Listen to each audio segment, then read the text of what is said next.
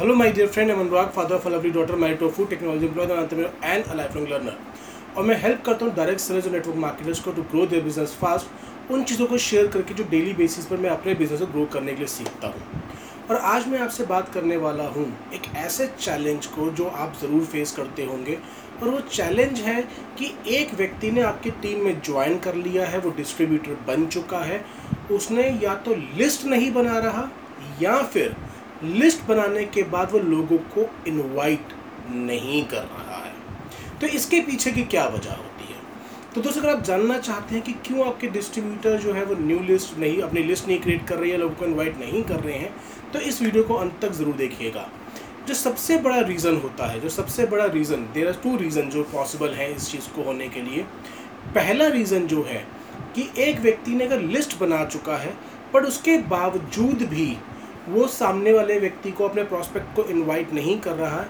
उसकी एक वजह है कि वो अभी तक कॉन्फिडेंट फील नहीं कर रहा है about the invitation process invitation process के बारे में वो कॉन्फिडेंट फील नहीं कर रहा है तो हमारे को उसको इनविटेशन करने का तरीका बताकर उसकी प्रैक्टिस एक दो बार एक नेट प्रैक्टिस हमें करवानी होती है as an upline and distributor हम आपस में कर सकते हैं।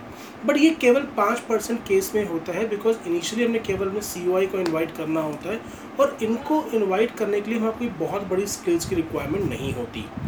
95 परसेंट केस में जिस वजह से आपका नया डिस्ट्रीब्यूटर इनवाइट नहीं कर रहा होता, उसका रीज़न होता है कि उस व्यक्ति को अभी तक फेथ डेवलप नहीं हुआ है।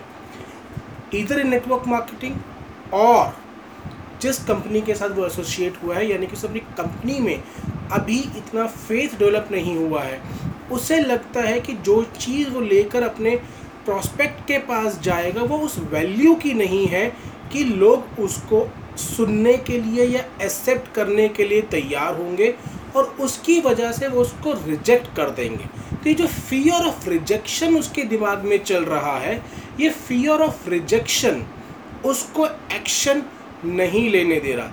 इस केस के अंदर आपको उसके नेटवर्क मार्केटिंग के बारे में जो मिथ्स हैं उसके दिमाग में या जो अनसर्टिनिटीज़ हैं, वो आपको क्लियर करनी होंगी। साथ ही साथ अपनी कंपनी के बारे में भी आपको उसको और ज़्यादा इन्फॉर्मेशन देकर फेथ डेवलप करना होगा ताकि उसके मन के अंदर ये बात क्लियर हो जाए कि जिस अपॉर्चुनिटी के लिए वो सामने वाले को इनवाइट करने जा रहा है that is a worthwhile opportunity और एक ओपन माइंडेड व्यक्ति उस अपॉर्चुनिटी को सुनकर सही तरीके से रिस्पॉन्ड करने के लिए तैयार होगा।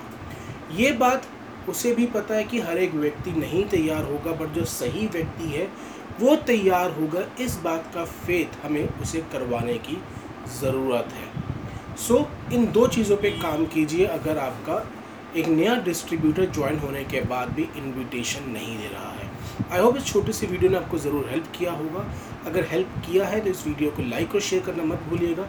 और हाँ अगर आपने मेरे चैनल को सब्सक्राइब नहीं किया है तो इसे अभी सब्सक्राइब कर लीजिए बिकॉज़ डेली बेसिस पर एक ऐसी वीडियो अपलोड होती है जो आपकी और आपकी टीम को तेज़ी से ग्रो करने में हेल्प कर सकती है। Thank you very much and bless to have in my life bye take care stay blessed